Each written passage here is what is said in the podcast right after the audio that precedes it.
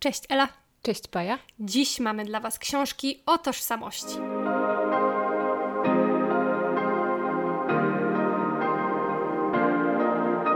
Ta tożsamość to takie duże słowo, wiele może się pod nim kryć, wiele różnych tożsamości mamy i myślę, że zmieniają się one, a przynajmniej zmieniły się bardzo w moim przypadku. Mhm. Tych tożsamości było wiele, zarówno jakichś małych i tych większych, i ostatnio tożsamością, którą zaczęłam odkrywać w sobie samej, a o której dzisiaj sobie porozmawiamy, jest śląskość. I ta śląskość pojawia się w książce, którą czytałyśmy ostatnio i właśnie tę książkę, to jest jedna z dwóch, które na dzisiaj wybrałyśmy, właśnie tę książkę chcemy Wam dzisiaj przedstawić. Jest to książka Zbigniewa Rokity, Kajś, opowieść o Górnym Śląsku. To jest książka, która wyszła w serii Sulina. Bardzo lubimy serię Sulina i tutaj wydaje mi się, ta książka to jest kwintesencja serii Sulina, bo, bo tutaj właśnie jest ten reportaż, ale mhm. jest też to takie podejście trochę archeologiczne, takie archiwistyczne, e, etnologiczne. Dużo jest tutaj różnego takiego pomieszania. Ten reporter zmienia jakby tożsamość, patrzcie, e, w trakcie pracy nad książką i wydaje mi się, że tutaj u Zbigniewa Rokity pięknie ta wielowymiarowość reportera i jego opowieści się przedstawia. Tak, myślę, że to jest też bardzo ciekawe w kontekście tego, o czym rozmawiałyśmy dwa tygodnie temu, tak. to znaczy o wtedy akurat reporterkach, ale w ogóle o tym, jak reporter jest obecny w swoim tekście, jak może się w nim pojawiać albo nie pojawiać. I e, Zbigniew Rokita tutaj pokazuje nam taki trochę inny model niż e, autorki, które wtedy wybrałyśmy, bo on w tekście jest cały czas. I on i, i, jego rodzina, historia jego rodziny, przeplata się z takim e, większym światem, większą historią e, właśnie Górnego Śląska. I jedno i drugie, oba te wątki są e, ważnymi elementami tej książki, więc on nie jest tylko reporterem, który nas prowadzi przez historię, którą poznał, przez fakty, o których się dowiedział. On jest e, jakby też bohaterem, który poznaje sam i uczy nas tego, czego sam się dowiedział, który się dzieli tym, jak e, zmieniało się jego podejście. Tak, to jest naprawdę wartościowe. Właśnie przez te elementy, o których mówisz, ta e, z jednej strony to zbieranie faktów i badanie historii, a z drugiej strony ta jego osobista niepewność i to zmaganie się i to zadawanie pytań o to, jak naprawdę było, jak się czułem, co myślałem. Dzięki temu miałam wrażenie, że czytam naprawdę wartościową książkę i muszę Wam powiedzieć, że to jest jedna naprawdę z, z takich książek, która poruszyła mną do głębi i jakby y, wiele różnych strun we mnie poruszyła. Tak mówiłam o tej tożsamości, swojej własnej śląskiej tożsamości, ale może zanim przejdę do jakiejś prywaty, skupimy się jeszcze na, e, na książce, bo jak już powiedziałam, jest to świetna książka. I, I, tak jak powiedziała Ela, właśnie ten element łączenia tego, co prywatne z tym, co historycznie, mhm. świetnie tutaj wychodzi. I Zbigniew Rowikita nie popada w jakieś tam sentymentalne tony, tylko bardzo bardzo, ciekawie prowadzi nas przez, zarówno przez historię swoją prywatną, jak i przez historię Górnego Śląska. Mnie osobiście bardzo się to podobało. Myślę, że e, mówisz o tym, że mogłaś się z tym identyfikować, e, pewnie dlatego, że masz podobne doświadczenia e, co autor pod względem właśnie tego odkrywania tożsamości. Myślę, że to niekoniecznie musi dotyczyć tylko Ślązaków, chociaż oczywiście w, są pewne e, regiony, takie jak Śląsk, gdzie, gdzie ta tożsamość wydaje się bardziej skomplikowana i złożona niż w innych, ale myślę, że nie trzeba być ze Śląska, żeby mieć podobne doświadczenia, to znaczy, żeby w pewnym momencie życia zdać sobie sprawę, że jest, są jeszcze rzeczy, elementy naszej przeszłości, naszej rodzinnej historii, tego, co nas otacza, które do tej pory były nam obojętne albo na które nie zwracaliśmy uwagi, a które jakoś tam w nas tkwią albo które zaczynają do nas przemawiać i my właśnie wtedy orientujemy się, że, że tego jeszcze nie wiemy, że właściwie nie do końca jesteśmy pewni, skąd się wzięliśmy, dlaczego jest tak, a nie inaczej. I, i myślę, że to jest czym wielu czytelników, wiele czytelniczek może się odnaleźć i taką podróż, takie właśnie samopoznanie e, opisuje tutaj Zbigniew Rukita. Myślę, że to jest bardzo, bardzo ciekawa droga. Tak, to samopoznanie, podoba mi się to słowo, którego użyłaś e, w kontekście tej książki, tego co czytelnicy i czytelniczki mogą z niej wynieść w takim jakby ogólnym ujęciu, mhm. uniwersalnym, tak jak powiedziałaś, poszukiwanie odpowiedzi na pytania, które jakoś pojawiają się z wiekiem, kiedy dowiadujemy się czegoś więcej na temat historii. I w ogóle podejście do historii wydaje mi się w moim przypadku bardzo się zmieniło w całym, w ciągu całego mojego życia, ale jakby w ostatnich, w ciągu ostatnich paru lat. E, nie wiem jak wy, ale ja zawsze, znaczy zawsze, wcześniej postrzegałam historię jako fakty. Znaczy, mhm. że, że tak było. I, jak, I że historia nie jest zniuansowana. I że to, czego uczy się nas w szkołach, to jest nie wiem, jak matematyka, że dwa to dwa i że w 1492 Kolumb odkrył Amerykę i że to jest fakt. Fakt, że to jest fakt. I to, jak oduczam się tego, że historia jest jednym niepowtarzalnym faktem, to jest dla mnie niesamowita przygoda i właśnie tym elementem e, zachwycałam się w tej książce, bo Zbigniew Rokita mówi o Górnym Śląsku tak, jak o Górnym Śląsku nie powiedział mi nigdy nikt.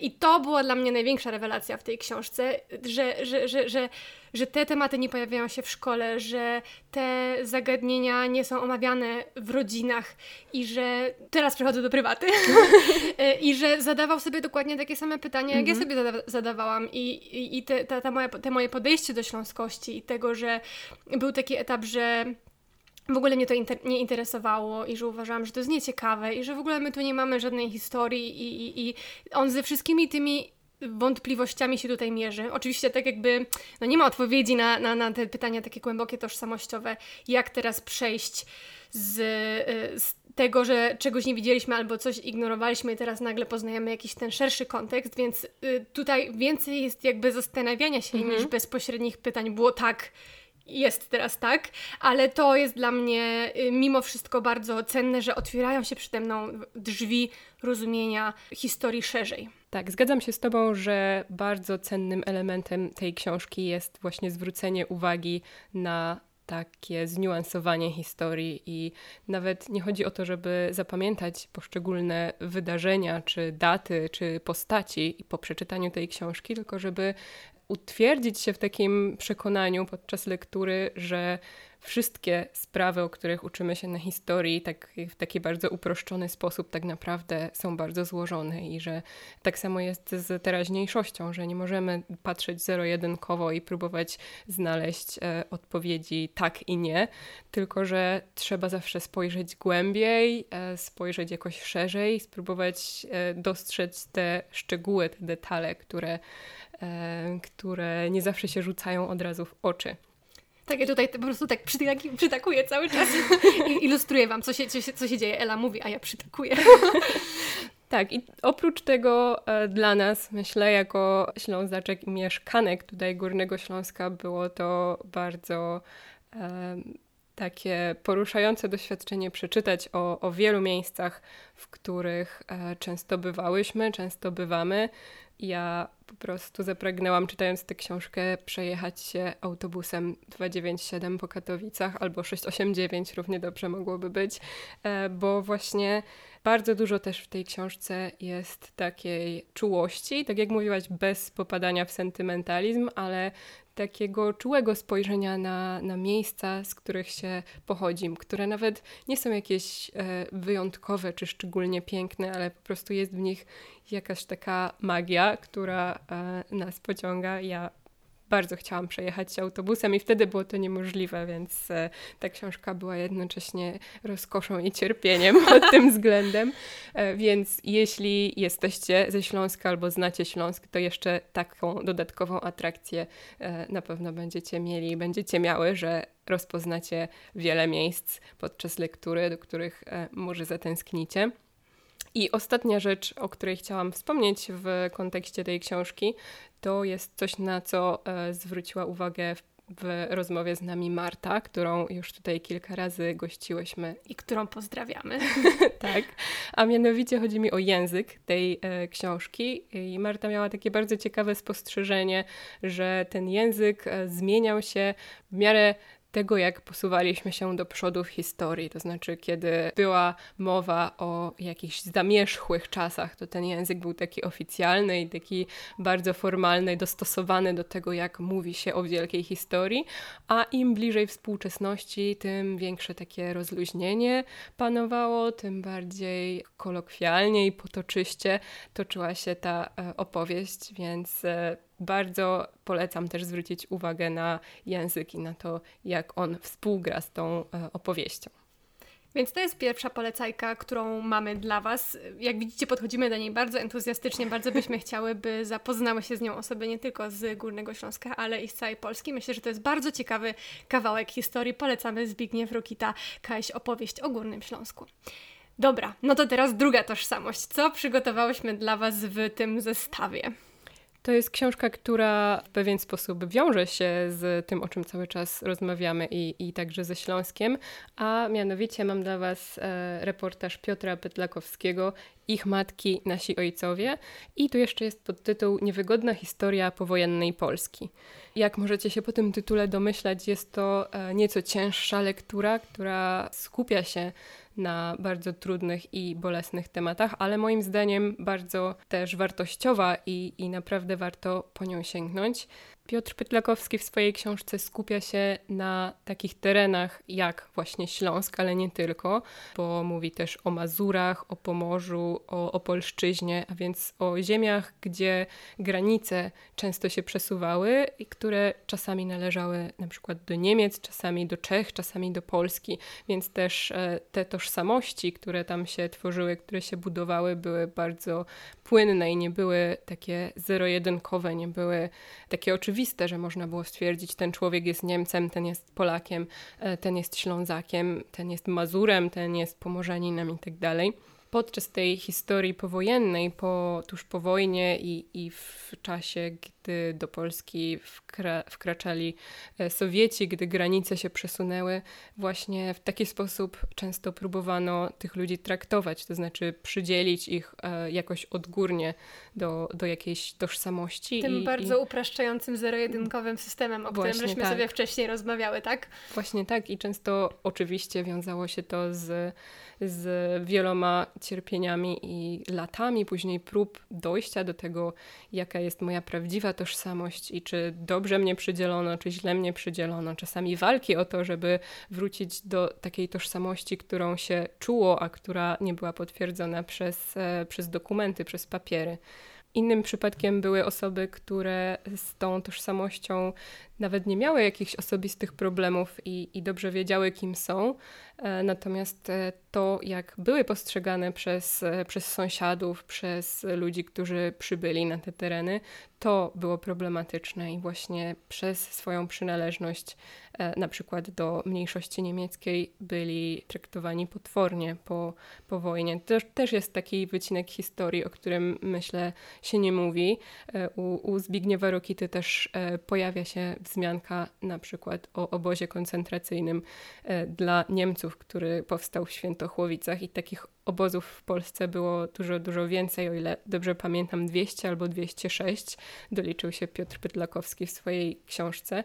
I myślę, że warto poznać tę tragiczną historię związaną z z obozami, z przesiedleniami, wysiedleniami, wywłaszczeniami właśnie Niemców i, i ludności zaklasyfikowanej jako niemiecka po wojnie, bo e, często o tym się nie mówi, a na pewno już nie wspomina się właśnie o tych różnych niuansach, które, które się z tym wiązały. Wrócę do odcinka o reporterkach i do książki Marii Buko, w której rozmawia ona z e, osobami z doświadczeniem traumy powojennej już w kolejnym pokoleniu. Jak, mhm.